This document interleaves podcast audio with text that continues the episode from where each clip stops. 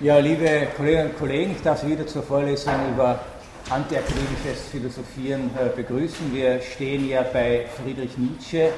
Wie ich das äh, letzte Mal versucht habe zu zeigen, hat Nietzsche äh, Schopenhauers Kritik am akademischen Philosophieren aufgegriffen und radikalisiert in seiner dritten unzeitgemäßen Betrachtung, der er den Titel gegeben hatte, Schopenhauer als Erzieher und wo er also den großen Einfluss von Schopenhauers Philosophie auf sein eigenes äh, Denken nachzeichnet.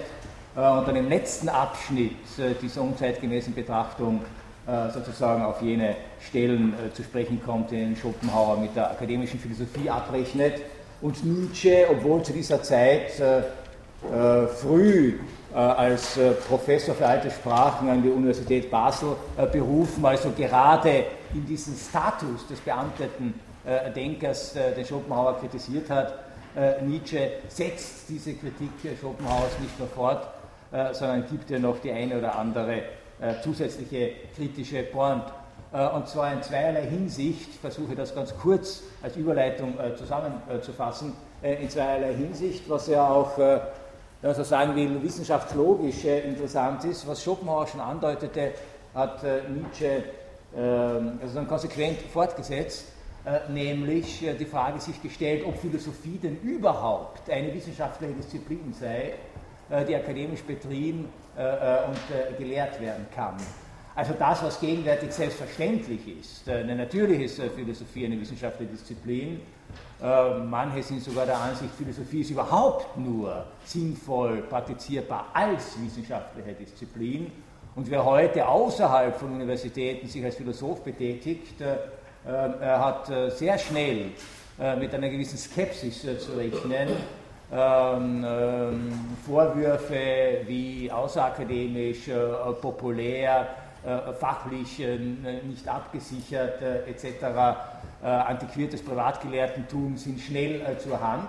Das heißt, wir haben uns selbstverständlich daran gewöhnt, dass Philosophie eine geisteswissenschaftliche Disziplin ist, keine Grundlagenwissenschaft mehr, aber eben eine äh, Disziplin mit ihrer eigenen Logik, ihrer eigenen Systematik, ihrer eigenen Begrifflichkeit, ihren eigenen Standards, äh, die im Grunde nur an Universitäten betrieben werden kann. Und gute Philosophie ist Universitätsphilosophie. Das ist gegenwärtig äh, Standard und allgemeine Übereinkunft. Nietzsche ging noch von gerade, geradezu vom Gegenteil aus. Nicht nur ist gute Philosophie keine Universitätsphilosophie, sondern so Nietzsche Philosophie ist überhaupt keine Wissenschaft, äh, die mit anderen Geistes- oder Naturwissenschaften äh, äh, verglichen werden kann. Wenn man den Begriff des Gelehrten, wie Nietzsche verwendet, synonym setzt mit dem Begriff des Wissenschaftlers, dann liest sich etwa ein Abschnitt aus dieser dritten unzeitgemäßen Betrachtung so. Ein Gelehrter, sagen wir heute mal ein Wissenschaftler, kann nie Philosoph werden. Denn selbst Kant vermochte es nicht, sondern blieb bis zum Ende trotz dem angeborenen Drange seines Genius in einem gleichsam verpuppten Zustande. Äh, das heißt also, Sie erinnern sich, äh, schon Schopenhauer hatte sein Problem mit Kant. Ja, Schopenhauer war ja im Gegensatz zu Nietzsche ein großer Kant-Verehrer und hat sich als den einzigen und eigentlichen legitimen Nachfolger Kants verstanden, schreibt er ungeniert, er ist der Einzige, der begriffen hat, was Kant wollte. Alle anderen sogenannten Kantianer haben Kant nicht verstanden. Trotzdem hatte Schopenhauer natürlich äh, mit dieser Vorstellung, dass das eigentliche Philosophieren außerhalb des akademischen Rahmens stattfinden soll, seine Schwierigkeiten mit Kant, äh, denn Kant war ja äh, Universitätsphilosoph gewesen, ja geradezu der paradigmatische Universitätsphilosoph gewesen, der die Universität ja gleichsam auch zu seinem Lebensbezirk erklärt hatte, den er Zeit seines Lebens nie verlassen hat. Äh, was Nietzsche ja zu der hämischen äh, Bemerkung äh, gebracht hat, Kant wäre der Königsberger Chinese. Kant lebte in Königsberg und Königsberger Chinese im Sinne, China war damals das, das sozusagen abgeschottete Reich der Mitte, unzugänglich äh, äh, geheimnisvoll, äh, in sich verschlossen, so Kant in Königsberg. Ja. aber auch hier, zumindest der, der, der, frühe Nietzsche, erkennt noch an, dass Kant gleichsam äh, einen philosophischen Genius in sich hatte, den er aber nie freisetzen konnte, weil er in diesem akademischen Rahmen gleichsam äh, gefangen wär, war. Wer da glaubt, dass er mit diesem Worte Kanten Unrecht tue, äh, schreibt der junge Nietzsche weiter, weiß nicht, was ein Philosoph ist, nämlich nicht nur ein großer Denker, sondern auch ein wirklicher Mensch. Äh, da haben Sie noch einmal konzentriert diesen Gedanken, den ich das letzte Mal schon ausgeführt habe, dass der eigentliche Prüfstein der Philosophie nicht der wissenschaftliche Diskurs, nicht die Meinung der äh, Kollegen, nicht die Überprüfbarkeit von Worten an Worten, Sie erinnern sich, ist, sondern der eigentliche Prüfstein, das eigene Kriterium ist das Leben. Allerdings nicht nur so, dass man philosophische Theorien auf ihre Praktikabilität überprüfen sollte, äh, zumindest äh, im Hinblick auf ihre Lebensdienlichkeit, auf ihre Anwendbarkeit kann man dann etwas anfangen, hilft es uns weiter, äh, sondern noch viel radikaler, Philosoph sein heißt in einem ganz bestimmten und ausgezeichneten Sinne wirklicher Mensch sein. Und dann setzt Nietzsche fort und ersetzen Sie jetzt wieder den Begriff des Gelehrten durch den des Wissenschaftlers. Und wann wäre je aus einem Gelehrten, also aus einem Wissenschaftler, ein wirklicher Mensch geworden? Äh, die Begründung dafür ich meine, das ist natürlich auch, Nietzsche greift hier natürlich äh, äh, Vorurteile auf, äh, die seine Zeit hatte, die unsere Zeit, äh, unsere Zeit hat. Denken Sie an den Begriff des Stubengelehrten, dem man immer schon vorgeworfen hat, in seiner Studierstube zu sitzen und vom wirklichen Leben keine Ahnung zu haben.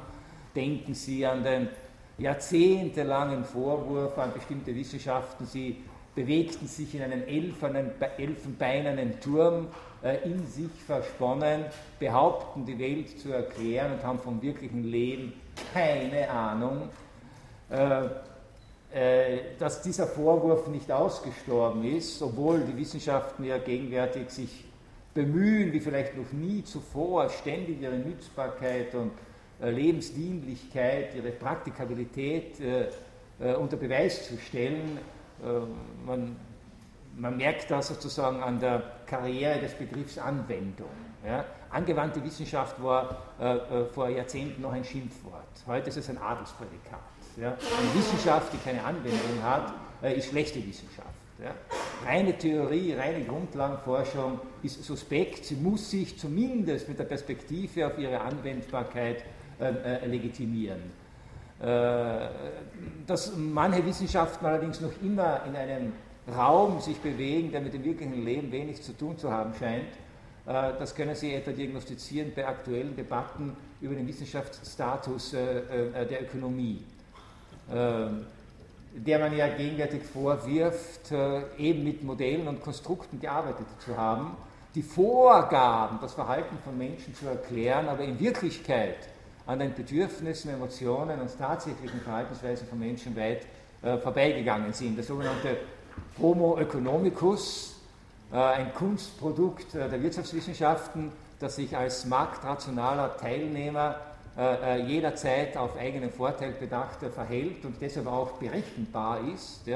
Und die ganzen Wirtschaftsmodelle der Gegenwart, wie man auf Börsen, auf Märkten und dergleichen mehr sich verhält, gingen ja von diesem Homo economicus aus, wären zurzeit sozusagen falsifiziert dadurch, dass Menschen offensichtlich sich ganz anders verhalten oder manchmal zumindest anders verhalten, als es dieses Modell des Homo economicus eigentlich äh, vorschrieb.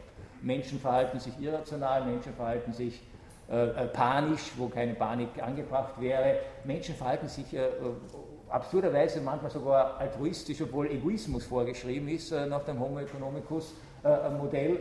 Äh, äh, Menschen kaufen, obwohl sie angeblich immer noch Eigennutz stehen, hoch überteuerte Waren. Äh, Menschen handeln gegen ihre eigenen Interessen und, und, und. Ja, und aus diesem Grunde sozusagen angeblich ist dieses Modell des Homo economicus gescheitert. Man könnte sagen, letzter Ausfluss eines Gelehrtentums, das glaubte, im, im, im Reich der Theorie etwas konstruieren zu können und auf die Wirklichkeit anwenden zu können, ohne einen Blick auf die Wirklichkeit äh, zu riskieren. Was allerdings die Eigentümlichkeit jeder Wissenschaft ist, dass sie abstrahieren muss. Sie kann nicht nur äh, an der Wirklichkeit kleben, denn die Wirklichkeit als solche ist ja so verwirrend, deswegen brauchen wir die Wissenschaft, um sie aufzuklären. Und das geht aber nur ähm, über bestimmte Abstraktionen, Modellbildungen, Verkürzungen, ähm, äh, Vereinseitigungen. Das wusste auch Nietzsche äh, und er wirft es auch der Wissenschaft als Wissenschaft gar nicht vor, dass sie so verfahren muss, dass sie mit Abstraktionen, mit verkürzten Modellen äh, äh, äh arbeiten muss die in der Realität dann letztlich keine Entsprechung haben, aber vielleicht trotzdem dienlich sind, die Realität gewisserweise äh, zu ordnen. Aber der Philosophie wirft er es vor. Denn die Philosophie sollte so nicht arbeiten. Wann wäre je aus einem Gelehrten ein wirklicher Mensch geworden? Wer zwischen sich, wer zwischen sich und die Dinge, schreibt Nietzsche, wer zwischen sich und die Dinge Begriffe Meinungen, Vergangenheiten und Bücher treten lässt, wer also im weitesten Sinne zur Historie geboren ist, wird die Dinge nie zum ersten Mal sehen und nie selber ein solches erstmalig gesehenes Ding sein. Sie haben hier einen Gedanken, was Philosophie eigentlich zu tun habe oder was Philosophie eigentlich sei, der höchst eigentümlich ist. Nämlich äh, auch das, was völlig, völlig gegen die konsensuelle Meinung äh, verstößt, äh, worin Philosophie im Wesentlichen besteht. Ja? Nach unserer Auffassung, und hier mache ich ja auch nichts anderes, besteht Philosophie im Wesentlichen darin, sich mit äh, Gedanken, Theorien, Konzepten, Argumenten äh, äh, anderer äh, auseinanderzusetzen, die vielleicht noch leben, aber meistens schon tot sind. Ja, also das Historische, so könnte man sagen, ist der Philosophie eingeschrieben. Sie kennen den berühmten Aphorismus oder, oder, oder das berühmte Bonmot von Alfred North Whitehead, einem angelsächsischen Mathematiker und Philosophen, die ganze Philosophiegeschichte bestünde in nichts anderem als in Fußnoten zu Platon. Ja. Das heißt also, es gab hier äh, diese antike Philosophie und dann gab es 2500 Jahre lang das sich abarbeiten äh, daran. Das heißt also Historie, Bücher, Begriffe, Meinungen, Vergangenheiten. Und Geschichte der Philosophie als ganz wesentlicher Bestandteil äh, der Philosophie ist die Rekonstruktion, so könnte man sagen, dieser äh, Vergangenheiten. Wer so verfährt, ja, wer also diese sein Leben, die Dinge des Lebens, die Probleme des Lebens, die Konflikte, die Interessen, die er hat gegenüber dem Leben, vermittelt über diese Gedanken, Begriffe, Meinungen und Vergangenheiten wahrnimmt, wird so Nietzsche nie die Dinge zum ersten Mal sehen. Also er plädiert zumindest in dieser frühen Phase seines Denkens, äh, plädiert er tatsächlich dafür, authentisches Philosophieren heißt, sich unmittelbar mit der Wirklichkeit auseinanderzusetzen, nicht gebrochen, nicht vermittelt, nicht reflektiert durch den, wenn man äh, so sagen will, Ballast äh, der äh, Vergangenheit. Äh, das Zweite, äh, äh, was damit sozusagen was ein interessanter Gedanke ist in, dem, in diesem Zusammenhang, wer nicht imstande ist, die Dinge zum ersten Mal zu sehen oder so zu sehen, als sähe er sie zum ersten Mal. Denn natürlich ja, natürlich ist es so, dass jeder von uns in eine Tradition, in eine Kultur, in eine Sprache, in ein Denken hineingeboren wird. Wir, äh, wir können nicht äh, so tun, als sähen wir die Welt zum ersten Mal, denn wie wir die Welt sehen, äh, ist schon auch Resultat unserer Sozialisation, unserer Erziehung, äh, der Einflüsse, denen wir ausgesetzt waren, äh, der Kultur und der Technologie, mit, denen wir, mit der wir arbeiten aber wir müssten zumindest so zu tun, als sähen wir die Dinge zum ersten Mal. Man könnte, wenn man kühn wäre, sagen, dass dieser Gedanke Nietzsches natürlich auch ein Gedanke ist, der dann später bei Edmund Husserl und in der philologischen Schule äh, ganz stark betont äh, wurde. Das ist einmal abzusehen von allem, abzusehen von allem, was unseren Blick auf die Dinge äh, durch Herkunft, Milieu, Vorwissen und dergleichen mehr verstellt und die Dinge sozusagen so zu sehen, als sehe man sie tatsächlich zum ersten Mal und gleichzeitig äh, soll man sich selbst oder sollte der Philosoph selbst einer sein, einer äh, werden, der, der, der, der, gleichsam an sich selbst diese Erstmaligkeit imstande ist wahrzunehmen.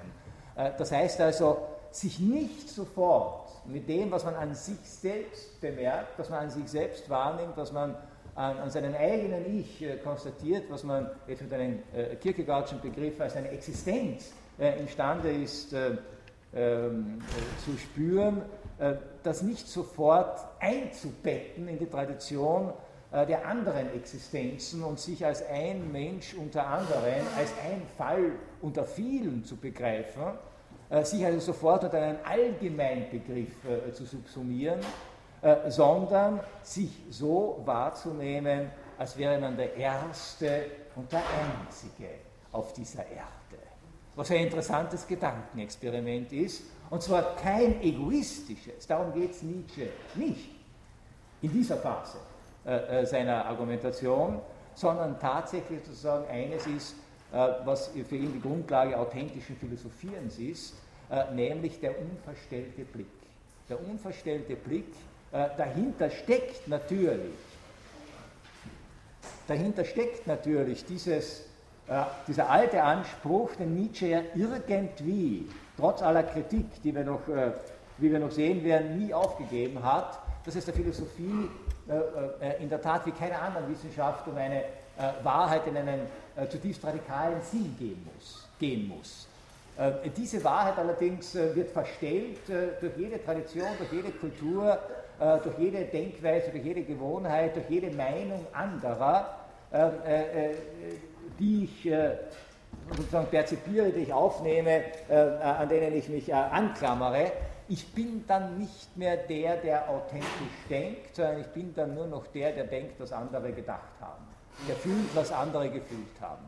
Äh, Nietzsche sozusagen träumte, so könnte man sagen, in dieser Phase noch von einer Philosophie, die authentisch tatsächlich in dem Sinne ist, äh, dass der Philosoph äh, in einem Selbstverhältnis zu sich steht, ähm, äh, indem er sich ganz dieser ursprünglichen, ersten und einzigartigen Erfahrung seiner Existenz in der Welt überlässt. Beides dieses, die Dinge zum ersten Mal sehen und selber ein solches erstmalig gesehenes Ding sein. Ja, beides zu Nietzsche gehört bei einem Philosophen ineinander. Äh, äh, vielleicht noch eine Anmerkung. Natürlich äh, kann Nietzsche seit seines Lebens den Altphilologen, der natürlich gewesen war, äh, nicht verleugnen. Man könnte auch sagen, dass das, was Nietzsche hier, was vielleicht uns so abstrus erscheinen mag, ja, dieses die Dinge so zu sehen, als sähe man sie zum ersten Mal, sich selbst so wahrzunehmen, als äh, äh, wäre man der Erste und der Einzige auf dieser Welt, dass das genau das ist, was seit der sokratischen Tradition als der, der große Ursprung der Philosophie gefeiert wird, den wir nachplappern können, aber wo wir uns selten überlegen, was das tatsächlich radikal durchgedacht bedeutet, nämlich die Philosophie beginnt mit dem Staunen. Also im Grunde staunt bei uns niemand. Wir staunen ja nicht. Es ist uns ja alles selbstverständlich, äh, äh, beziehungsweise es ist alles schon äh, vorgegeben. Das einzige Staunen besteht darin, dass ich vielleicht etwas nicht gleich verstehe. Und dann kommt natürlich schon ein hilfreicher Pädagoge, Mentor, Didaktiker, Vermittler und macht mir das Unverstehbare sehr, sehr schnell verständlich. Es gibt gar keinen Grund zu staunen. Denn Staunen in diesem radikalen Sinn hieß ja tatsächlich mit etwas konfrontiert werden, mit dem ich absolut nichts anfangen kann, weil es eben das erste Mal ist, dass ich so etwas sehe. Weil ich es nicht einordnen kann, weil es das erste Mal ist. Das zweite Mal kann ich schon einordnen. Ja? Deswegen so diese große Bedeutung, äh, die Nietzsche diesem ersten Mal als gleichsam fiktionale äh, äh, Erkenntnisbedingung äh, äh, zuschreibt, etwas so zu sehen, als sähe man es äh, das erste Mal, bringt einen tatsächlich zum Staunen oder müsste einen zum Staunen bringen, äh, weil es das absolut Unverständliche wäre, das aber verstanden äh, werden will. Wer wirklich mit dem Staunen als, philosophischen, als philosophische Methode arbeiten wollte, müsste sich aber gleichzeitig auch dazu bekennen, dass das Nichtverstehen eine der Vorbedingungen des Verstehens ist dass gerade äh, sozusagen im Scheitern, im, beim ersten Mal äh, oder in dieser Fremdheit der Dinge uns gegenüber, eigentlich sozusagen dieser Stachel der Erkenntnis tatsächlich steckt. Genauso bei der Selbsterkenntnis, sich selbst so wahrzunehmen, als wäre man ein erstmalig gesehenes Ding. Das zeichnet den Philosophen aus, denn, das geht ja noch weiter, beides gehört bei den Philosophen ineinander, weil er, also der wahre Philosoph im nietzscheanischen Sinne, weil er die meiste Belehrung aus sich selbst nehmen muss. Das heißt, philosophieren heißt von sich auszugehen. Philosophieren heißt sein Ich, seine eigene Existenz zum Ausgangspunkt äh, des Denkens äh, zu machen. Äh, philosophieren ähm, heißt sich selbst äh, gewisser, äh, gewisserweise zum Modus, zur Methode und zum Modell von Erkenntnis zu machen. Und Nietzsche drückt das auch ganz deutlich aus. Der Philosoph muss die meiste Belehrung aus sich selbst nehmen, weil er sich selbst als Abbild und Abbreviatur der ganzen Welt dient. Das heißt, wir müssen schon, Abbreviatur ist Verkürzung, wir müssen schon, um die Welt zu verstehen, abstrahieren, äh, verkürzen. Wir können nicht die Fülle äh, des Seins in uns aufnehmen. Wir brauchen einen Bezugspunkt, von dem wir ausgehen können. Das sind aber nicht die Meinungen der anderen. Das sind nicht die schon gedachten Theorien. Das sind nicht die je schon formulierten äh, Konzepte, sondern der authentische Philosoph nimmt sich selbst. Nimmt sich selbst, weil er diesen Anspruch hat, tatsächlich ernsthaft äh, zu denken, zum Ausgangspunkt dieses Denkens. Er nimmt sich selbst zum Abbild äh, äh der Welt. Das heißt also, das, was er an sich und in sich entdeckt, äh, kann er dann, weil er sich als Abbild der Welt nimmt, verallgemeinern das heißt also, nach Nietzsche geht die Philosophie eigentlich genau anders vor, verkehrt vor gegenüber dem, äh, wie wir uns das bisher denken. Normalerweise denken wir, also wir sind, aus, also wir sind konfrontiert mit einer Fülle von unterschiedlichen Eindrücken, Sinneswahrnehmungen, äh, äh, äh, äh welcher Art auch immer. Wir müssen diese Wahrnehmungen, diese Eindrücke, müssen wir gewisserweise in eine Ordnung bringen. Deshalb legen wir Kategorien, Begriffe äh, über diese äh, Summe der Eindrücke ja, und versuchen sie äh, unter diese Kategorien zu subsumieren und dadurch in eine einigermaßen äh, handhabbare Ordnung äh, zu bringen. Und irgendwann einmal fragt man sich dann vielleicht auch, äh, und in welche dieser Kategorien gehöre jetzt ich? Ja, was hat das jetzt für mich für eine Bedeutung? Nietzsche geht umgekehrt vor. Er geht von sich aus, oder der Philosoph nach Nietzsche sollte von sich ausgehen, äh, konzentriert sich auf sich, äh, entdeckt in sich äh, die ungeheuersten äh, Dinge, Wahrnehmungen, Emotionen, äh, äh, Triebe, Träume, was auch immer, versucht das zu begreifen und macht das Ganze dann oder projiziert das Ganze dann auf die Welt, macht sich selbst zum Modell, zum Abbild äh, äh, der Welt. Ähm, äh, das heißt also, diese, diese Form von Verallgemeinerung, wenn Sie ein Problem haben, ein zutiefst persönliches Problem und dann gleichzeitig den Anspruch haben, dieses Problem ist sozusagen das Problem der ganzen Welt. Ja. Und wenn Sie das Problem gelöst haben oder gewisserweise begriffen haben oder gestaltet haben, dann ist das etwas, was wir der ganzen Welt zumuten können, denn die ganze Welt hatte dieses Problem. Äh, das ist natürlich etwas, Sie spüren es vielleicht schon, äh, das ist bis zu gewisser Weise äh, schon sehr früh, deutet sich hier an, was Nietzsche dann wenige Jahre später offensiv einbekennen wird, nämlich dass er eigentlich ein Künstler ist. Denn es ist, nicht, es ist eigentlich nicht die Methode der klassischen Philosophie, die so vorgeht, aber sehr wohl die Methode äh, der Kunst.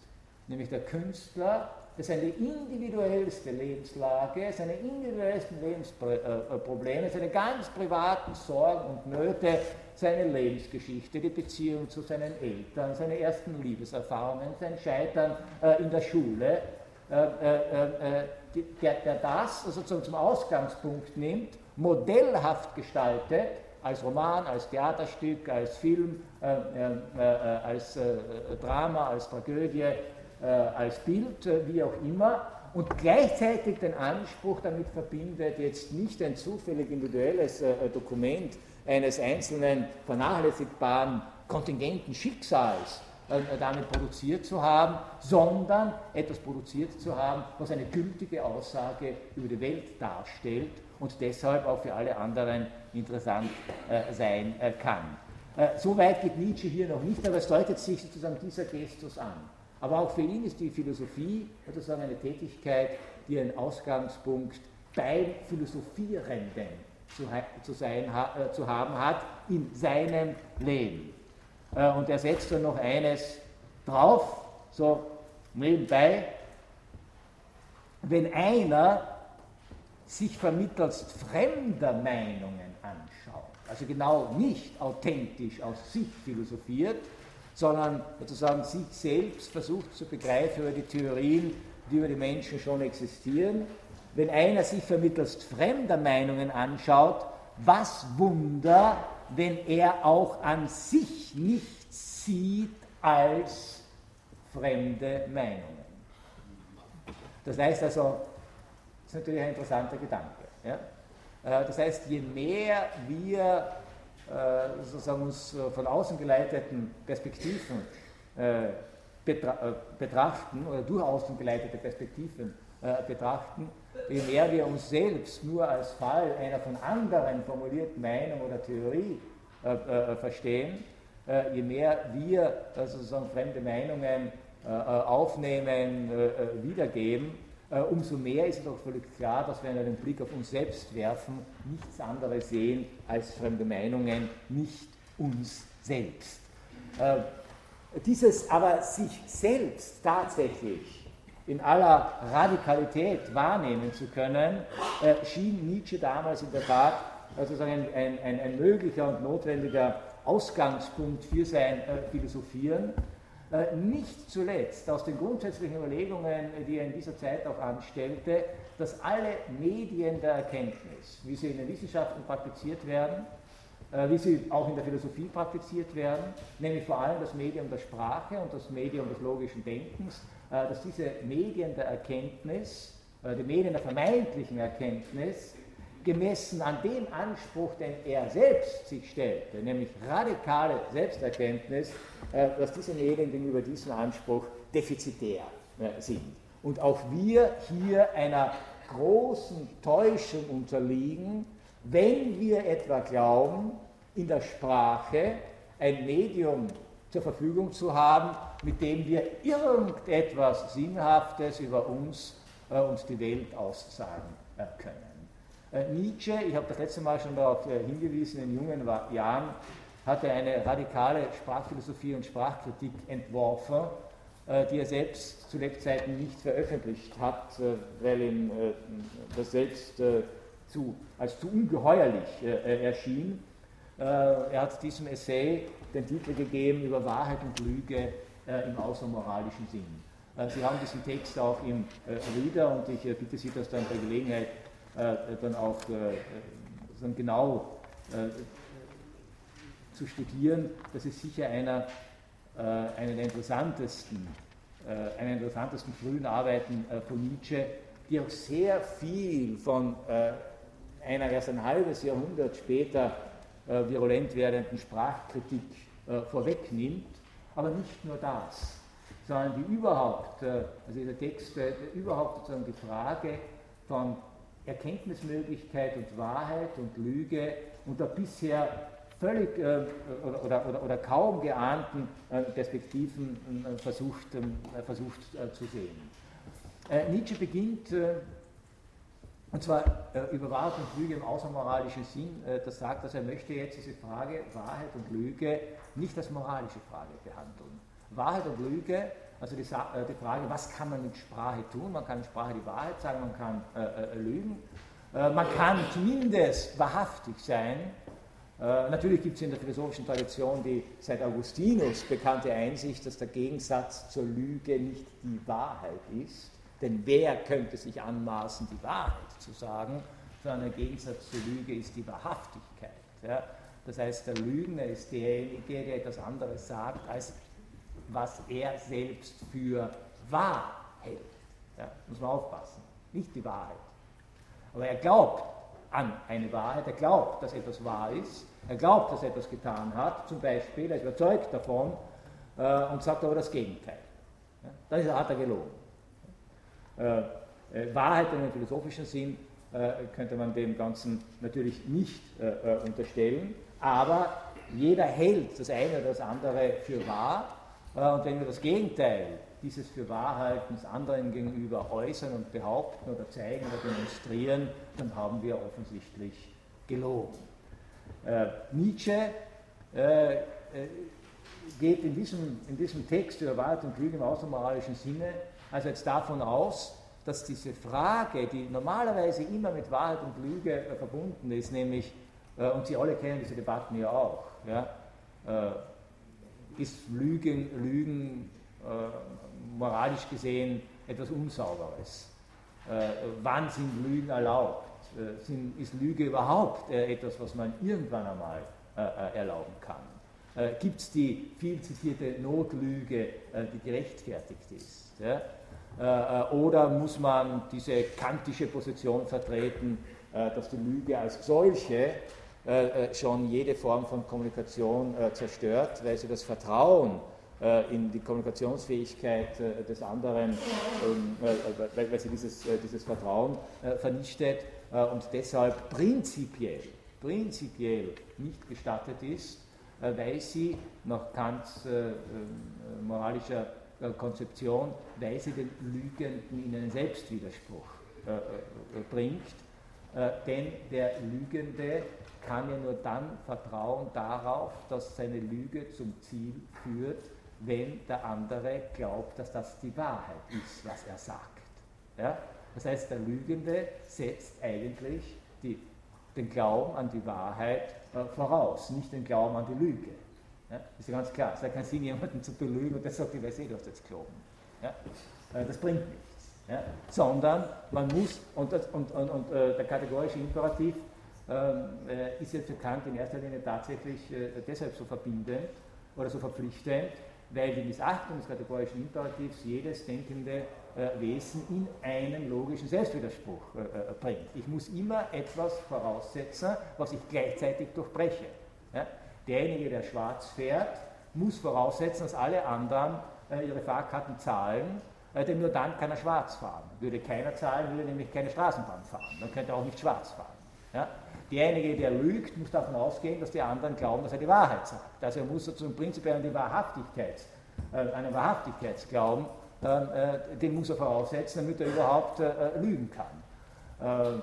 Äh, und deshalb, äh, sagt Kant, muss die Lüge prinzipiell verboten sein, denn wenn ich sie zu einem allgemeinen Prinzip machte, das ist ja die Probe des kategorischen Imperativs, immer das, was ich tue, äh, zu einem allgemeinen Prinzip mache, wenn ich es zu einem allgemeinen Prinzip machte, wäre Verständigung zwischen Menschen nicht mehr möglich. Ja? Sie könnten keinen Schritt tun in dieser Welt, wenn sie immer annehmen müssten, äh, egal, äh, im Alltag äh, über was oder mit wem sie jetzt sprechen, äh, der, dass derjenige lügt. Ja, sie gehen natürlich davon aus, in der Regel, äh, dass nicht äh, gelogen wird, äh, sondern dass das, was jemand sagt, zumindest auch dessen Überzeugung entspricht. Ja, sonst würde man irre werden. Ja. Also sie sich wollen irgendwo hinfahren, schauen auf den Fahrplan, sehen, der Zug fährt um 15.22 Uhr und denken sich, die ÖBB lügt ja immer. Da fährt gar kein Zug. Ja? Also es wäre unerträglich. Natürlich gehen Sie davon aus, dass das schon irgendwie äh, stimmen wird ähm, äh, und dass zumindest äh, diese Form von Übereinstimmung äh, von Angabe und dann tatsächlicher äh, äh, Tat gegeben ist. aber genau diese Frage ist das Lügen aus moralischen Gründen prinzipiell nicht gestattet. Kant ging ja sogar so weit, dass er auch die Notlüge in extremsten Situationen nicht zugestehen wollte äh, den Menschen. Äh, welche Varianten von Lügen äh, gibt es äh, im Sinne jetzt der moralischen Zulässigkeit oder Nicht-Zulässigkeit? diese Frage interessierte Nietzsche gerade nicht.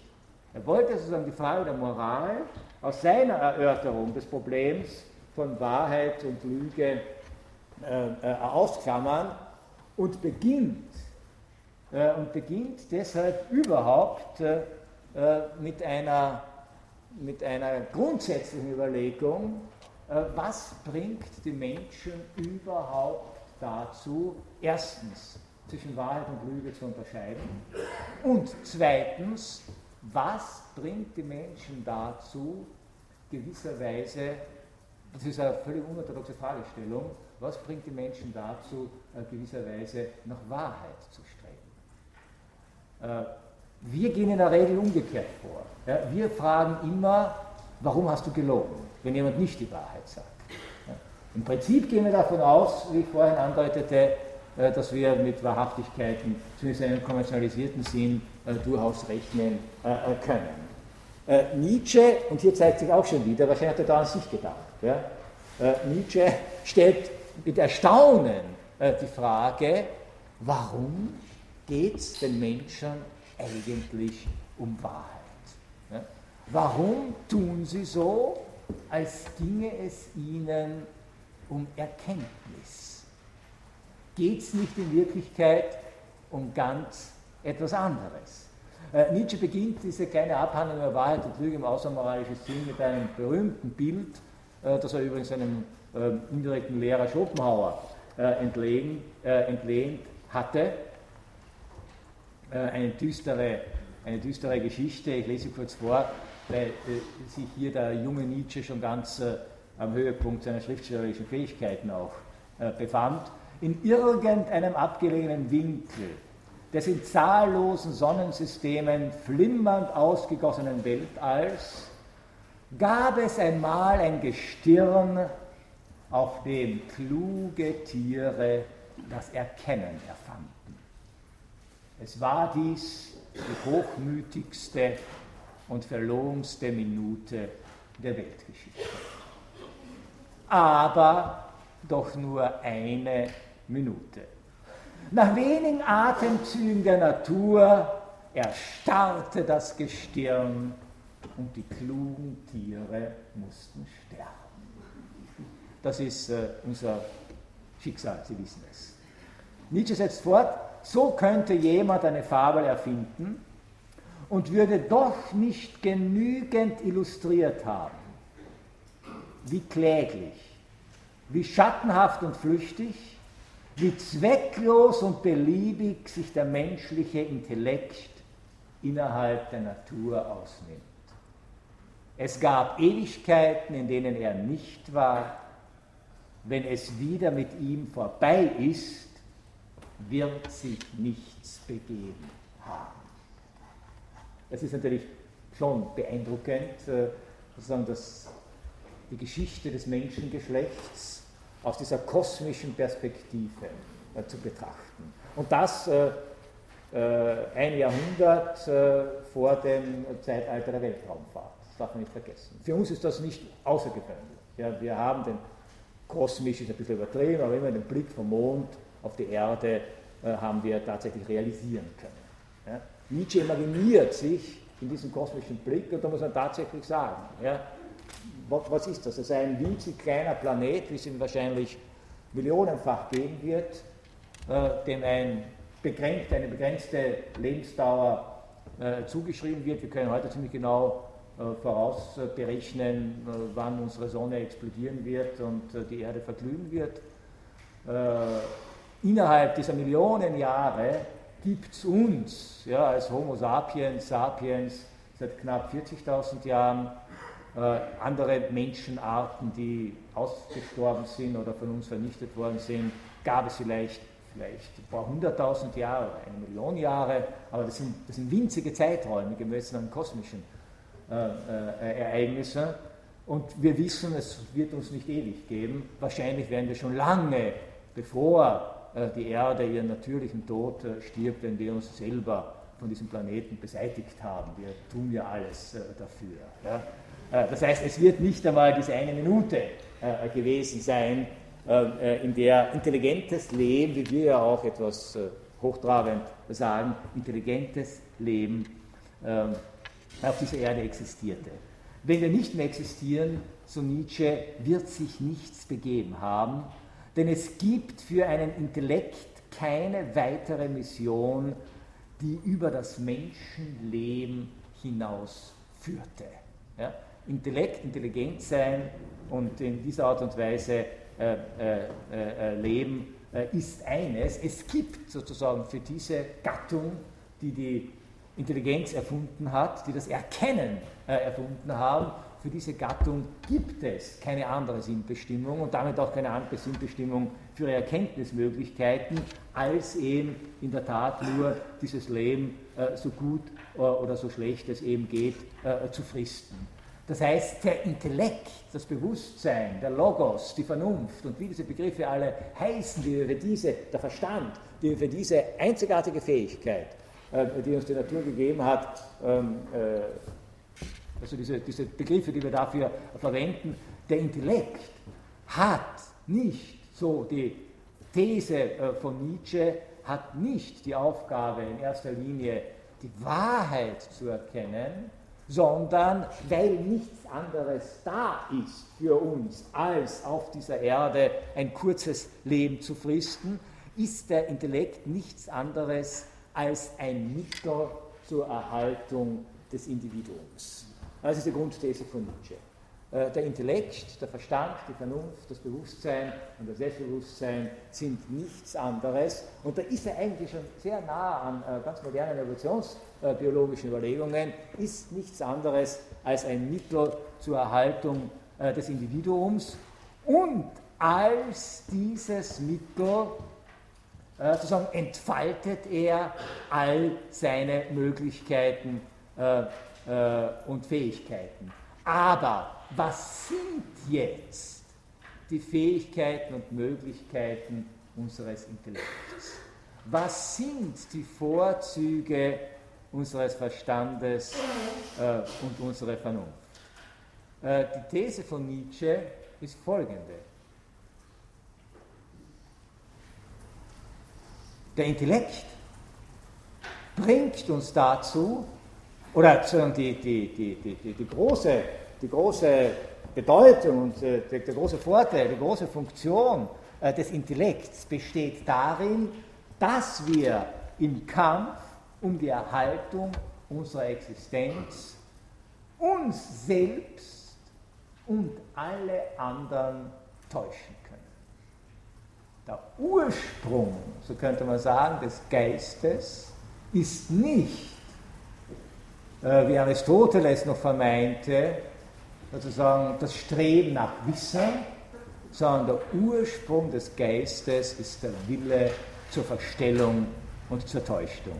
In dieser Verstellung oder diese Verstellung, diese Fähigkeit zur Verstellung, so Nietzsche, ist das Mittel, durch das die schwächeren, weniger robusten Individuen sich erhalten, als welchen ein Kampf um die Existenz mit Hörnern oder scharfem Raubtiergebiss zu führen versagt ist. Äh, auch hier, avant la lettre, deutet Nietzsche an, eine Theorie, die erst Mitte des 20. Jahrhunderts äh, wirklich äh, anthropologische Bedeutung bekommen hat, äh, nämlich dass der Mensch ein schwaches Wesen ist. Arnold Gehl, der Philosoph und Anthropologe, äh, hat in Mitte des 20. Jahrhunderts äh, dafür den Begriff Mendelwesen geprägt. Der Mensch als Mendelwesen. Das heißt also, wir sind von Natur eigentlich gar nicht dazu ausgestattet, zu überleben. Ja, wir sind nackt, wir würden sofort erfrieren. Ja.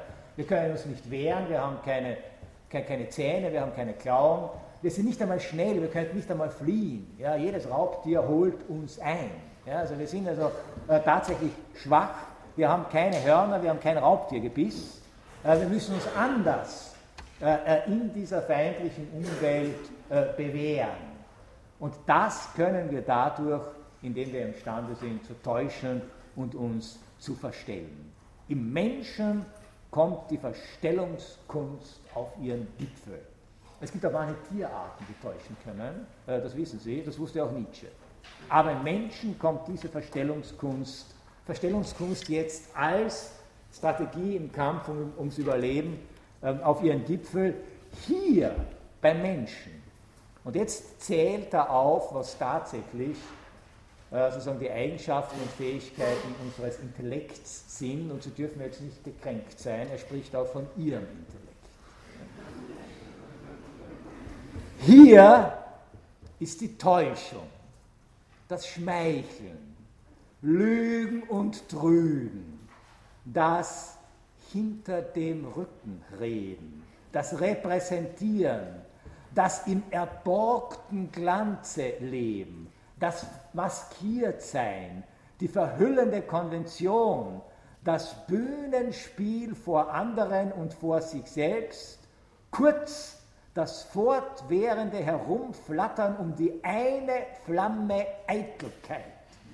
So sehr die Regel und das Gesetz, dass fast nichts unbegreiflicher ist, als wie unter den Menschen ein ehrlicher und reiner Trieb zur Wahrheit aufkommen sollte. Das ist das Erstaunliche. Und erstaunlich ist nicht, dass wir lügen, betrügen, täuschen, eitel sind, äh, äh, Maskenspiele treiben, intrigieren, wo es immer nur geht. Ja? Das ist nicht das Erstaunliche, dass wir korrupt sind. Ja? Denn wer wundert sich eigentlich darüber?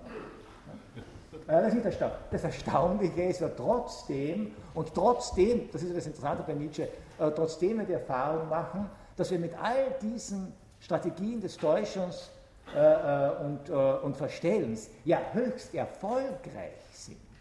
Das ist es ja. Wir sind damit höchst erfolgreich und trotzdem gibt es irgendwo oder irgendwann so etwas wie einen Willen zur Erkenntnis. Das ist es, was Nietzsche erstaunt. Ja? Wieso bekomme ich als ein Wesen, das merkt, wie erfolgreich es mit all seiner Lügenhaftigkeit und Täuschungsfähigkeit ist, äh, trotzdem so etwas äh, äh, wie einen Willen zur Erkenntnis, wie einen, unter Anführungszeichen jetzt, Trieb zur Wahrheit.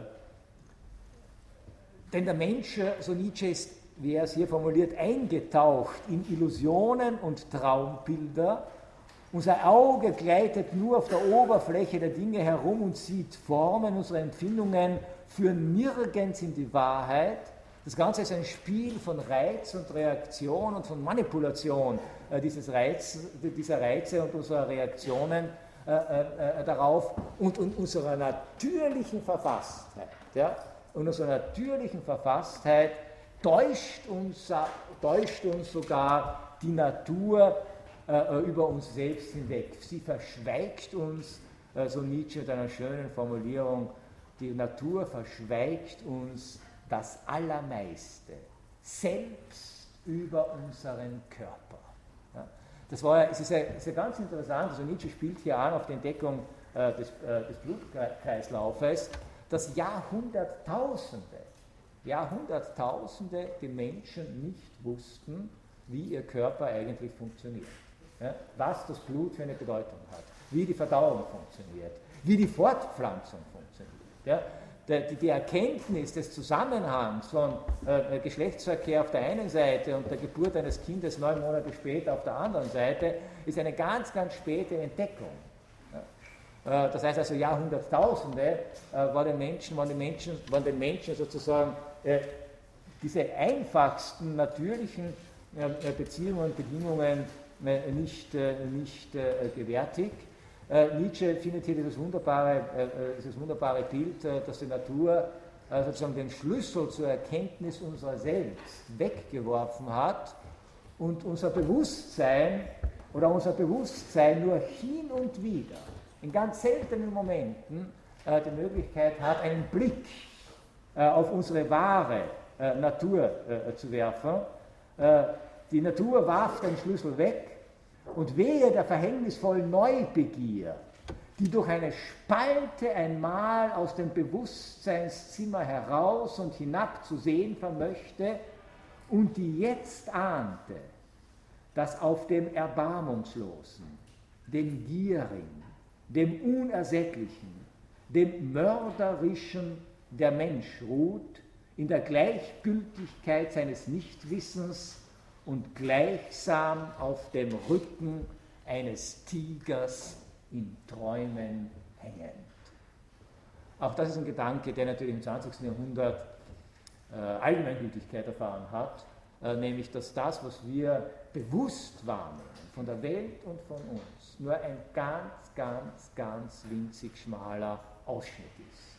Und dass wir gleichsam als bewusste Wesen, das bewusste Wesen sozusagen, äh, wie, wie, Nietzsche dieses, dieses, äh, dieses Bild, ein sehr, sehr starkes äh, Bild, äh, dass wir auf dem Rücken eines Tigers hängen. Der Tiger ist das, was in uns ist. Ja? Der Tiger ist sozusagen tatsächlich Triebstruktur in uns, äh, das Erbarmungslose, das Gierige, das Unersättliche, äh, das Mörderische, über das wir uns ständig durch Träume, durch Illusionen, durch unsere Bewusstseinskonstruktionen hinwegtäuschen. Wir ahnen gar nichts von dem Abgrund in uns, äh, der unser Leben ausmacht, über den wir uns hinbewegen. Und und dass wir nur leben können. Ja, das ist die Grundthese von Nietzsche, dass wir nur leben können, wenn wir davon nichts ahnen.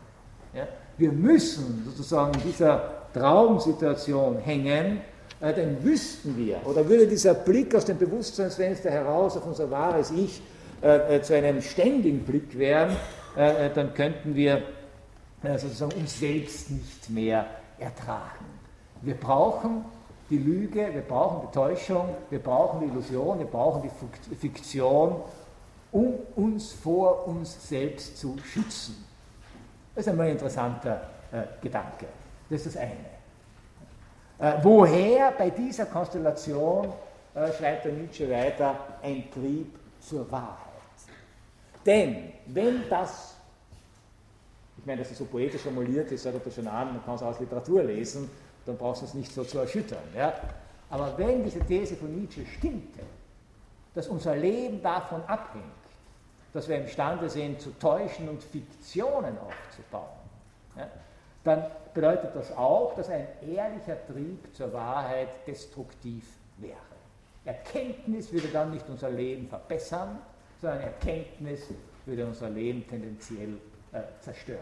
Wir wüssten dann zu viel von uns.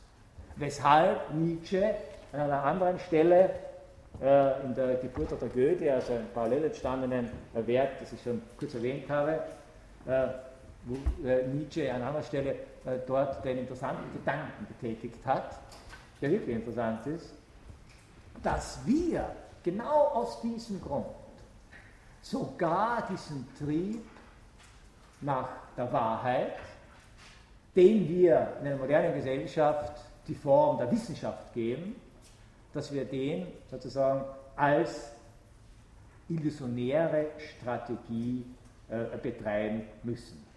Ist Wissenschaftlichkeit, schreibt Nietzsche, ist Wissenschaftlichkeit vielleicht nicht nur, vielleicht nur eine feine Notwehr gegen die Wahrheit. Wissenschaft als Notwehr gegen die Wahrheit. Mit nichts kann man natürlich so elegant betrügen wie mit Wissenschaft. Ja. Denn man lügt damit gleichsam mit der Wahrheit. Ja, das ist natürlich schon eine große Kunst, äh, die Nietzsche auch bewundert hat. Ja, aber er hat diesen Gedanken gehabt, ja, dass er sogar noch hinter unseren wissenschaftlichen äh, Methoden und unseren Wissenschaften, den Disziplinen, den Erkenntnisstreben, dieser unendlichen Zahl an äh, Publikationen, die die Wissenschaft im äh, Laufe der letzten 200 Jahre hervorgebracht hat, dass wir auch dahinter eigentlich nicht den Willen zur Wahrheit, sondern eine Notwendigkeit der Täuschung und Selbsttäuschung äh, erkennen äh, müssen. Ähm, und, äh, und das äh, das natürlich auch damit äh, zu tun hat, äh, dass gerade die Wahrheit etwas ist, was uns in dieser Art und Weise eben nicht zugemutet werden kann. Und zwar nicht, weil wir moralisch defizitär sind, nicht, weil wir feig sind, ja, sondern, das ist sozusagen der Kerngedanke dieser frühen Überlegungen Nietzsches, weil die Wahrheit selber ein destruktives Element an sich hätte, weil eben die Täuschung und die Täuschungsmöglichkeit zur Vorbedingung unserer Lebensfähigkeit gehört, weil Wesen, und deswegen ist diese Eingangsfabel auch systematisch richtig platziert von Nietzsche, weil Wesen, die Bewusstsein entwickeln, gleichzeitig vor dem Problem stehen, dieses Bewusstsein wieder betäuben zu müssen. Denn weil sie sich sozusagen mit Bewusstsein, weil sie sich tatsächlich der, der Kontingenz und der Beliebigkeit, der absoluten Bedeutungslosigkeit ihres Daseins bewusst wären und aufgrund ihres Bewusstseins könnten sie das, müssten sie im selben Moment verzweifeln. Äh, was ein nicht bewusstes Wesen nicht muss. Ein Tier muss sich nicht fragen, wozu bin ich da? Und hat es jetzt einen Sinn, äh, als Tiger wieder ein Schaf zu reißen. Der berühmte Problembär fragt sich nicht, ob es moralisch gestattet ist und seinen Daseinssinn ergibt, wenn er beim Tiroler Bauern einbricht und ein Schaf reißt. Der tut es einfach. Aber in dem Moment, wo er Bewusstsein hätte, wäre er sich auch der ganzen Bedeutungslosigkeit, Beliebigkeit, äh, Kontingenz dieses Daseins äh, bewusst und wäre sozusagen am Handeln, am Leben dadurch gehindert. Leben will aber leben. Ja? Leben will leben, nichts anderes. Und bewusstes Leben steht vor dem Problem, wie kann ich das Bewusstsein einerseits lebensdienlich einsetzen und andererseits nicht zulassen, dass das, was der Intellekt zweifellos müsste, nämlich dem Leben die Basis unter äh, äh, den Boden unter den Füßen äh, zu entziehen, äh, dass das äh, nicht äh, geschieht. Und deshalb ist das Erste, was das Bewusstsein macht, es entwickelt die Fähigkeit zur Täuschung und zur Selbsttäuschung. Notwendigerweise, weil es aber eben gleichzeitig auch diese Fähigkeit zur Wahrheit hat. Deswegen muss es ja täuschen. Äh, würde es ohnehin nicht die Fähigkeit zur Wahrheit haben, bräuchten wir uns ja nicht äh, äh, über unsere eigenen möglichen Einsichten täuschen. Das heißt also, dieses Zusammenspiel gehört bei Nietzsche, also dieses Zusammenspiel ist für Nietzsche essentiell, weshalb Wahrheit und Lüge, oder sagen wir jetzt besser, äh, das einerseits das Streben nach Wahrheit und Wahrhaftigkeit und auf der anderen Seite äh, äh, dann sozusagen diese Fähigkeit zur Täuschung, zur Fiktion und zur Lüge bei Nietzsche tatsächlich nur zwei Seiten einer Medaille sind. Und der Hauptakzent liegt bei der Fähigkeit zum Täuschen. Das ist das eine. Das zweite,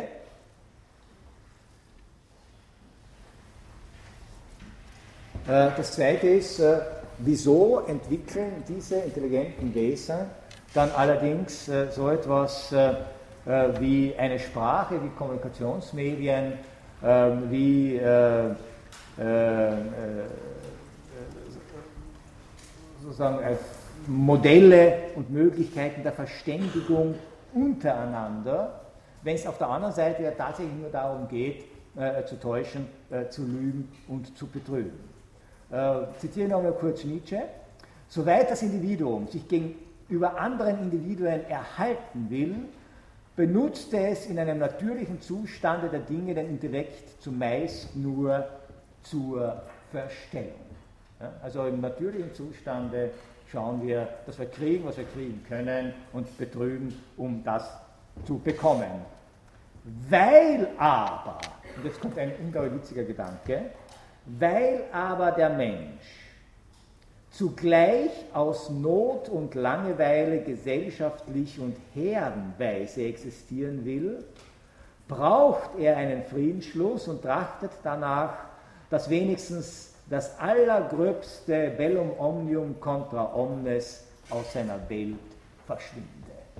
Das heißt, äh, Sie kennen dieses berühmte, diese berühmte Frage, äh, ist der Mensch eher ein soziales Wesen oder eher ein singuläres Wesen. Und das bedeutet, ist ein soziales Wesen zu sein. Und warum sind wir ein soziale Wesen? Warum schließen wir uns in Gemeinschaften zusammen? Was bedeutet es, sich in Gemeinschaften zusammenzuschließen, die es ja dann nicht mehr so leicht erlauben, äh, zu täuschen und zu betrügen, weil der Betrogene dann gleichzeitig der ist, mit dem er weiterleben muss. Ja? Sie alle kennen das äh, Problem, wenn Sie ein Händler sind und Sie haben Laufkundschaft und Sie wissen, der kommt nie wieder. Ja, dann kann er zurück sagen, na gut, das kostet jetzt 20 Euro. Jeder andere kriegt es um 10 Euro. Aber der hat keine Möglichkeit, das zu überprüfen, der kommt nie wieder. Den können Sie leicht betrügen. Wenn Sie aber wissen, er kommt jeden Tag und kann das vergleichen, was das heute kostet, was es morgen kostet, was es woanders kostet, werden Sie es überlegen ob sie da mit fiktiven Preisen äh, arbeiten. Ja? Sie kennen ja die übliche äh, Einrichtung in Tourismusländern, dass Waren dort zwei Preise haben, für die Einheimischen und für die Touristen. Ja? Mit den Einheimischen müssen die Einheimischen leben, der ist jeden Tag da. Ja? Der Tourist, der kommt einmal und dann nie wieder. Ja, das ist ganz was anderes. Mit dem geht man auch ganz anders um.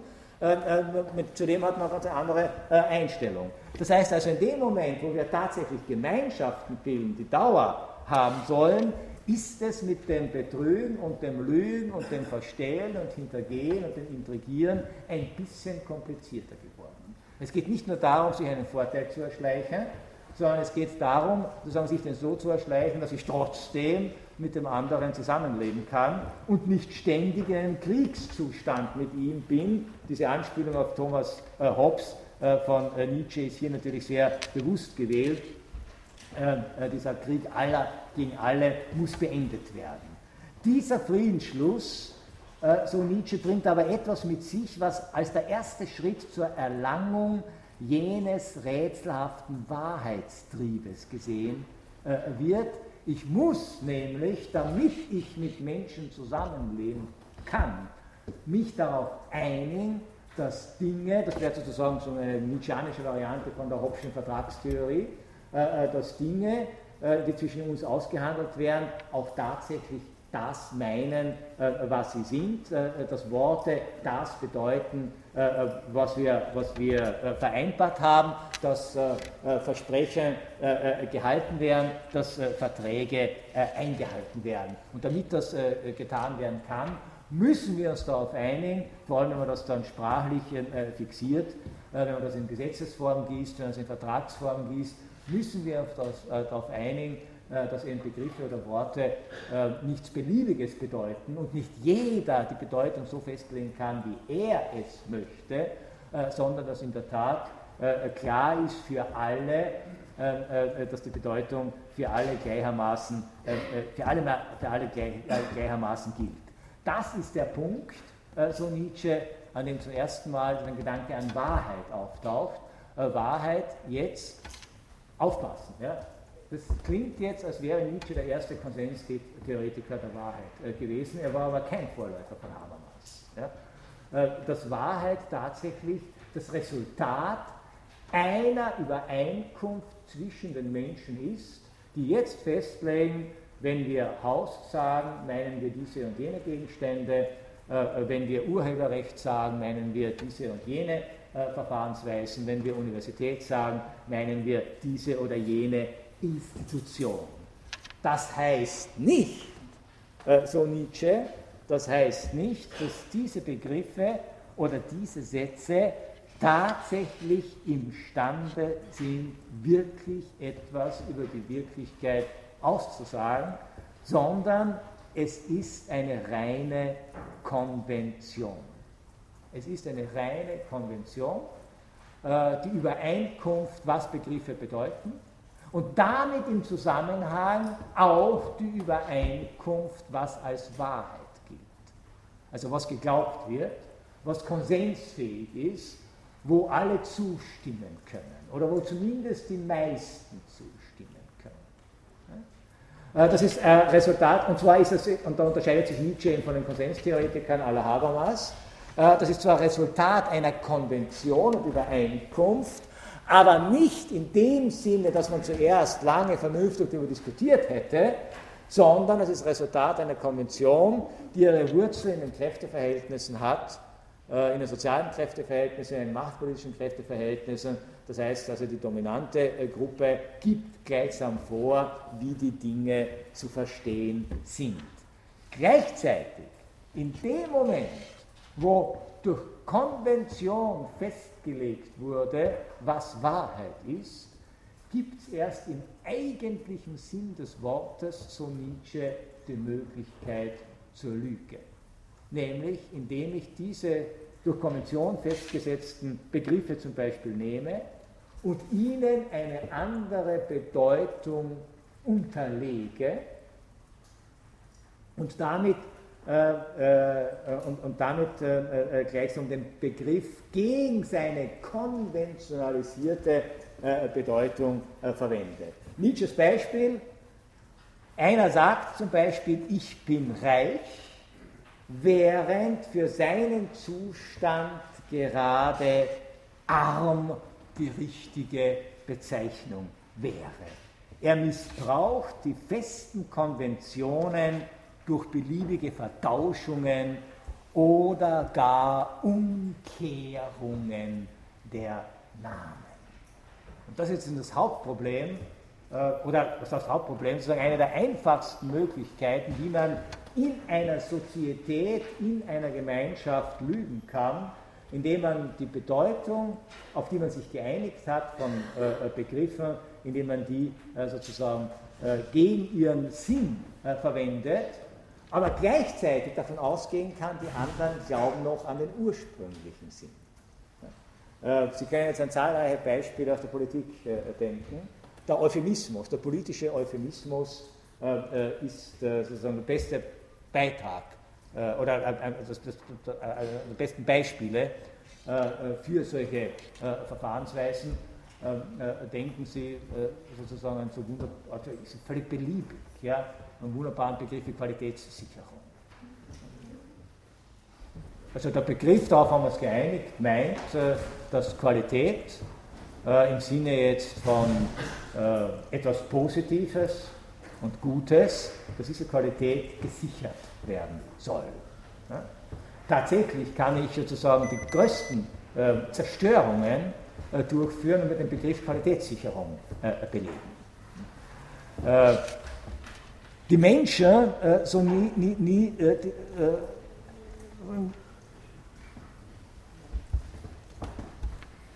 die Menschen können aber gar nicht anders. Ja, sie können gar nicht anders, als sich äh, so kommunikativ über solche Worte und Begriffe verständigen, die aber gleichzeitig immer schon die Möglichkeit äh, der Bedeutungszuschreibung gegen ihren eigenen Sinn äh, ergeben weshalb es auch ständig ein Streit um solche Worte und Begriffe und was sie tatsächlich bedeuten, äh, äh was sie tatsächlich bedeuten, geben wird. Ja? Äh, äh und ob äh, sozusagen das, was durch diesen Begriff signalisiert wird, tatsächlich der Wirklichkeit entspricht, also ob derjenige, der sich reich nennt, der in Wirklichkeit arm ist, wirklich arm ist oder reich ist, ja? oder in welcher Bedeutung dieser Begriff reich äh, verwendet wird und gleichzeitig stellt sich dann hier radikal die Frage, wie kommt es überhaupt zu dieser Bildung von Worten äh, und Begriffen und in welchem Verhältnis stehen sie zur Wirklichkeit. Äh, Nietzsche hat in dieser frühen Schrift äh, den Gedanken nicht wirklich ausgeführt, aber zumindest angedeutet, zumindest angedeutet, dass es im Grunde keinerlei logische Beziehung gibt zwischen einem Begriff, einem Wort und äh, der Sache, die damit angeblich äh, gemeint ist. Sie alle kennen sozusagen diese klassische Vorstellung, ich habe hier einen Gegenstand, also etwa ein Buch. Ich habe den Begriff dafür, Buch als sozusagen Abstraktion von diesem einzelnen Gegenstand. Ich meine jetzt, wenn ich sage, das ist ein Buch habe ja diesen Gegenstand schon in eine Kategorie untergeordnet, eine Kategorie äh, der Bücher. Und für diese Kategorie der Bücher, also für den Begriff Buch, habe ich dann eine, äh, ein Symbol, ich kann es an die Tafel schreiben mit Buchstaben äh, oder ein lautliches Symbol, äh, eben in der deutschen Sprache äh, äh, Buch oder im englischen Book oder im lateinischen Liber oder wie auch immer. Also es ist beliebig. Ja? Die Bezeichnung ist beliebig, der Begriff soll sozusagen der abstrakte Gedanke sein, der diese Kategorie äh, umreißt, dessen Inhalt und Umfang äh, bestimmbar ist. Äh, und wenn ich diesen Begriff dann auf das anwende und noch ein paar Zusatzbestimmungen hinzufüge, also ein Buch, das um so und so viel Uhr äh, in diesem Hörsaal auf diesem Pult liegt, äh, eine orange-rote, einen orange-roten Einband hat und Nietzsche Schrift über Wahrheit und Lüge im außermoralischen Sinn enthält, mit so einem Satz scheint uns die Wirklichkeit dieses Gegenstandes offensichtlich einigermaßen angemessen erfasst äh, zu sein. Das, so Nietzsche, ist ein Trugschluss. Wir haben damit gar nichts erfasst. Warum? Weil das Verhältnis zwischen dem Begriff, den ich habe, und diesem Gegenstand, äh, den ich habe, auf der einen Seite sozusagen ein Verhältnis meiner Sinnlichkeit ist. Ja, ich sehe dieses Buch, es ist ein reiner Reiz, ein optischer Reiz, der mein Auge trifft, der im Hirn verarbeitet wird, der einen Eindruck äh, äh, erzeugt, der selbst wiederum höchst kontingent ist, weil er von der Beschaffenheit äh, meiner Sinnesorgane, von der Aktivität äh, meines Hirns abhängt. Äh, wir wüssten nur eine kleine Verschiebung in diesem komplizierten äh, Prozess und dieses Buch sieht ganz anders aus. Es genügt, wenn sich die Lichtverhältnisse hier, sich hier ändern und das Buch hätte eine andere Farbe. Es genügt, wenn sich mein körperlicher Zustand ändert und das Buch hat ein anderes äh, Gewicht.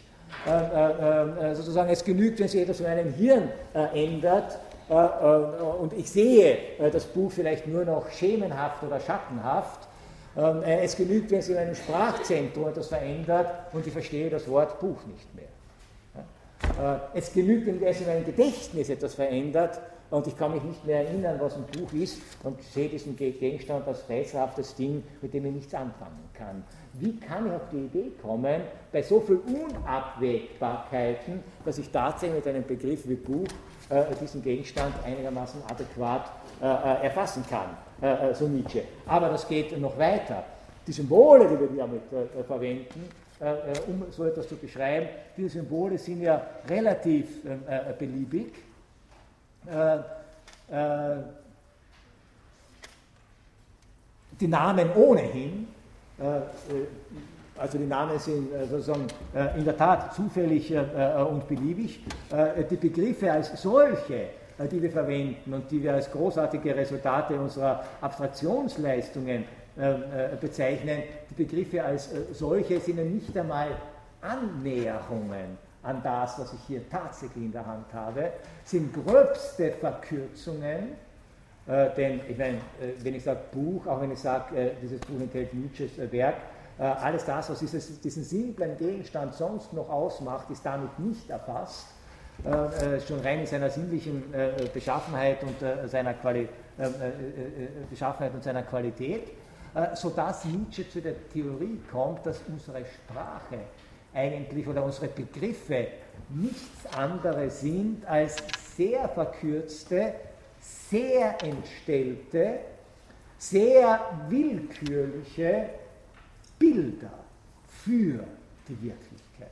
Metaphern, wie er schreibt, Verkürzungen, Verdichtungen äh, der Wirklichkeit, letztlich äh, äh, nichts anderes oder sozusagen letztlich äh, äh, in diesem Sinne nichts anderes als äh, äh, sozusagen Konstruktionen, Fiktionen, die ich der Wirklichkeit äh, äh, überwälze. Eigentlich, so Nietzsche, sind das sozusagen poetische Annäherungen an die Wirklichkeit. Ich erfasse nicht, ja, ich erfasse nicht durch ein Wort, durch einen Satz, durch einen Gedanken, was dieses Buch ist. Ja? Aber ich kann, angeregt durch einen Sinnesreiz, der mein Auge trifft, der mein Hirn verarbeitet wird, kann ich sozusagen eine Dichtung entwerfen und sage jetzt, das ist ein orange-rotenes Buch. Das ist eine Fiktion, eine funktionale Aussage, die zwar angeregt ist durch die Wirklichkeit, aber die Wirklichkeit nicht beschreibt und die Wirklichkeit äh, nicht erfasst. Es ist eine Metapher, es ist ein Bild das in meinem Kopf äh, dann konventionalisiert wird und sich fortsetzt äh, und fortträgt. Das, sondern das Täuschende und das Problematische äh, für Nietzsche liegt darin, dass wir vergessen haben, dass unsere Sprache in nichts anderem besteht als in solchen poetischen Nachdichtungen. Wir halten das, was wir sagen, für die Wahrheit und haben vergessen, dass es schon im Urelement der sprachlichen Konstruktion eine Fiktion ist. Und da kommt zu diesen berühmtesten Sätzen aus, diesen, aus dieser Abhandlung über Wahrheit und Lüge im außermoralischen Sinn, wo er sich auch diese berühmte Pilatus-Frage stellt, was ist also Wahrheit? Und er gibt die Antwort, ein bewegliches Heer von Metaphern, von Metonymien, von Anthropomorphismen, kurz eine Summe von menschlichen Relationen, die poetisch und rhetorisch gesteigert, übertragen, geschmückt wurden und die nach langem Gebrauche einem Volke fest kanonisch und verbindlich dünkten. Die Wahrheiten, so seine Conclusio, sind Illusionen, von denen man vergessen hat, dass sie welche sind. Metaphern, die abgenutzt und sinnlos und ziemlich kraftlos geworden sind, Münzen, die ihr Bild verloren haben und nun als Metall nicht mehr als Münzen in Betracht kommen. Jede Wahrheit ist eine Illusion, von der wir vergessen haben, dass es eine Illusion ist. Jeder Begriff ist ein Bild, von dem wir vergessen haben, dass er nur ein Bild ist. Jeder äh, sozusagen Satz, der die Wirklichkeit beschreibt, ist eine Dichtung, von der wir vergessen haben, dass es eine Dichtung ist. Und das trifft natürlich auf alle wissenschaftlichen Sätze äh, genauso zu. Äh, das ist sozusagen der Kern äh, von Nietzsches Sprachgetrick, äh, der, glaube ich, zwei interessante Aspekte beinhaltet, die dann später im 20. Jahrhundert von anderen Denkern, ohne dass sie vielleicht Nietzsche immer gekannt haben, aufgegriffen wurde und weitergeführt wurde. Das eine ist, Wahrheit ist tatsächlich ein Problem der Sprache. Das ist keine ontologische Kategorie. Wahrheit ist sozusagen eine Frage, was wir über die Welt sagen können. Äh, und die zweite, äh, da mag es Übereinstimmung mit vielen äh, Philosophen geben. Und der zweite Gedanke von Nietzsche ist, wir können über die Welt nichts sagen, weil alles Gesagte tatsächlich kein Erfassen der Welt meint, sondern tatsächlich ein nachträgliches, ein nachträgliches Konstruieren, ein nachträgliches fiktionales Herangehen an die Welt meint alle unsere Sätze, alle unsere Theorien über die Wirklichkeit, alle Prinzipien der Kausalität, die ich der Wirklichkeit unterstelle, ja, alle Relationen zwischen Subjekt und Objekt, zwischen mir und der Welt, äh, die ich glaube herstellen zu können und die ich glaube erfassen zu können, all das äh, sozusagen ist nach Nietzsche äh, ein Selbstmissverständnis des Menschen. Es gibt keine Kausalität, es gibt keine Richtigkeit von Aussagen. Es gibt keinen Ausdruck der Welt gegenüber, der den Anspruch haben könnte, etwas tatsächlich zu, zu beschreiben, sondern wir haben schon eine Möglichkeit, uns der Welt gegenüber zu verhalten, so Nietzsche, äh, sondern es gibt höchstens ein ästhetisches Verhalten der Welt. Also das, was ich vorhin so im Kern andeutete, ist Nietzsches Modell überhaupt für unser Verhältnis zur Welt. Ja? Wir sind Empfänger und Verarbeiter kontingenter Sinnesreize und aus diesen Materialien der Sinnesreize bauen wir uns ein fiktionales, ein ästhetisches Bild der Welt, äh, eine andeutende Übertragung oder wie Nietzsche, da merkt man den Philologen, formulierte, all, unser, all unsere Versuche, die Welt zu beschreiben, sind nichts anderes als eine nachstammelnde Übersetzung äh, unserer Erfahrungen in eine ganz andere Sprache. Das heißt, im Prinzip ist das Weltverhältnis auch das, das sich rational und erfahrungsgesättigt gebärdet, ein poetisches Verfahren. Es ist kein Erkennen in dem Sinne, dass ein Subjekt imstande wäre, ein Objekt zu erkennen, sondern es ist, das ist die ursprüngliche Bedeutung von Poesie, von Poesis, es ist ein Hervorbringen. Ja, wir sind tatsächlich der Welt gegenüber, der Welt gegenüber nicht, sondern unserem Bild, das wir uns von der Welt machen, äh, gegenüber äh, sind wir äh, Kreatoren, sind wir Schöpfer.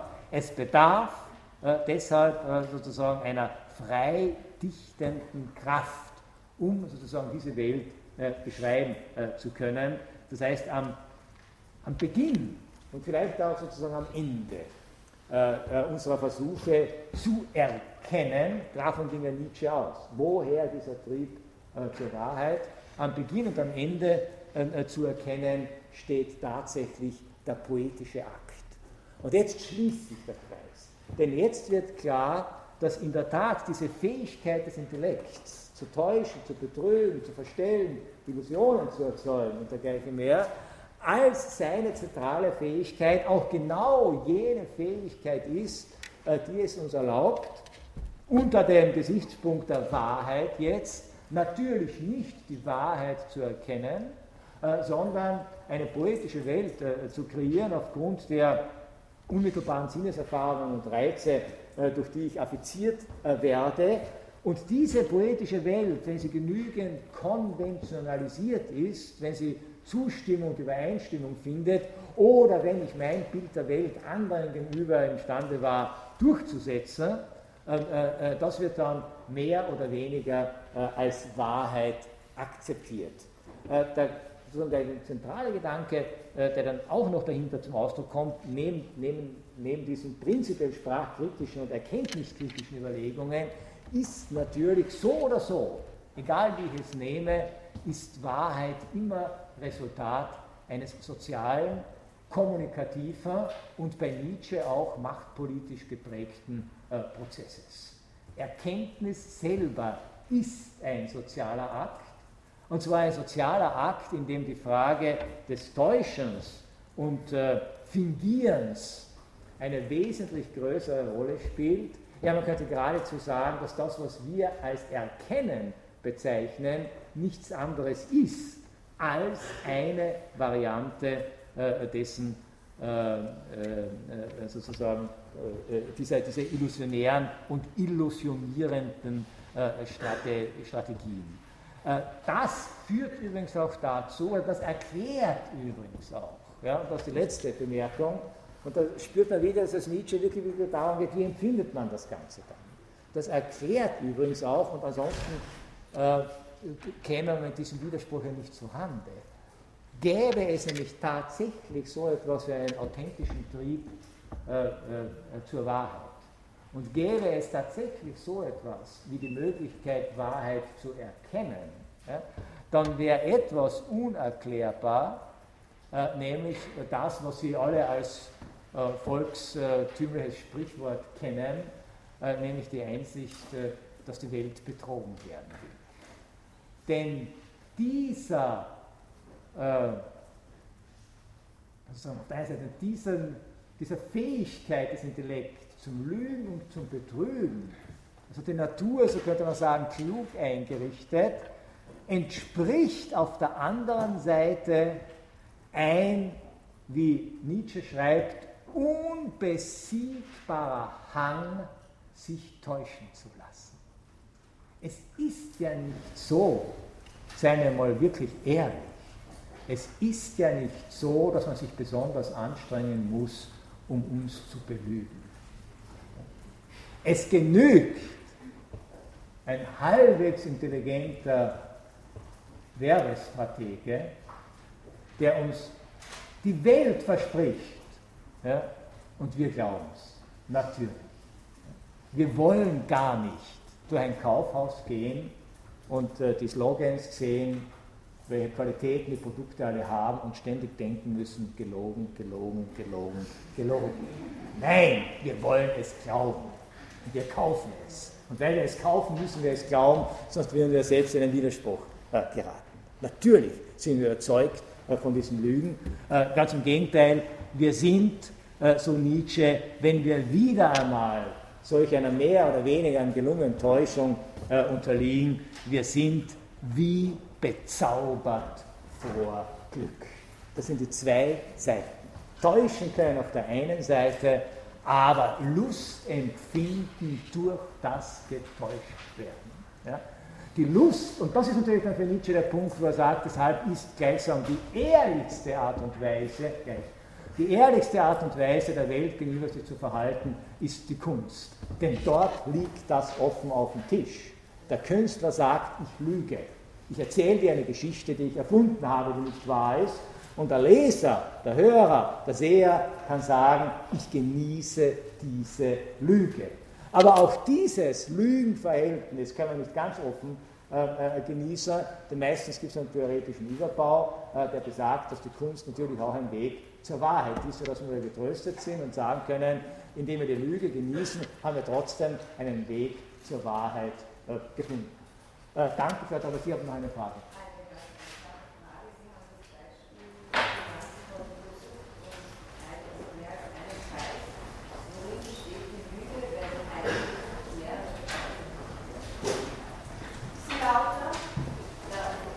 Ach so, das, ist, das war dieses, äh, dieses mit dem, mit dem, mit dem, mit dem, äh, äh, mit dem Touristen, ja. Äh, worin äh, ja.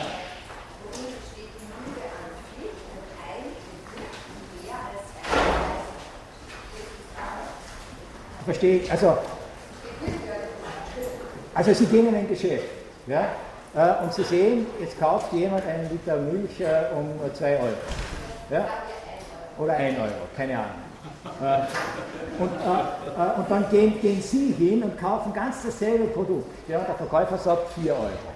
Und dann werden Sie sagen, also das hat euch 2 Euro gekostet, und dann wird der sagen, ja, für Sie kostet es aber jetzt 4 Euro. Ja? Äh, die Lüge besteht darin, dass wir, die Lüge besteht darin, oder die Lüge aus der Perspektive, wenn ich einen unmittelbaren Zusammenhang äh, sozusagen herstelle, äh, sozusagen, dass der Preis an, also, dass der Preis an das Produkt geheftet ist, ja, äh, und nicht an den Käufer. Ja, das ist die ist, nein, das weiß ich eh.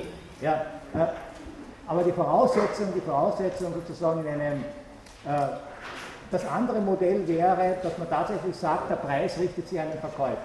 Frauen zahlen mehr als Männer, Inländer zahlen mehr als Ausländer oder umgekehrt, Ausländer zahlen mehr als Inländer, äh, äh, äh Pensionisten zahlen, äh, wie auch immer. Kann ich natürlich machen. Ja, aber auch hier äh, würde, man, äh, würde man sagen, also dann, dann ist, das, ist das konventionalisiert und wenn ich dann davon wieder abweiche, die Lüge ist immer die Abweichung von einer Konvention. Ja? Wenn es für Sie kommt. Bitte? Also Preise sind Konventionen, natürlich. So. Also verstehe ich jetzt Ihre Frage nicht. Tut mir leid. Danke.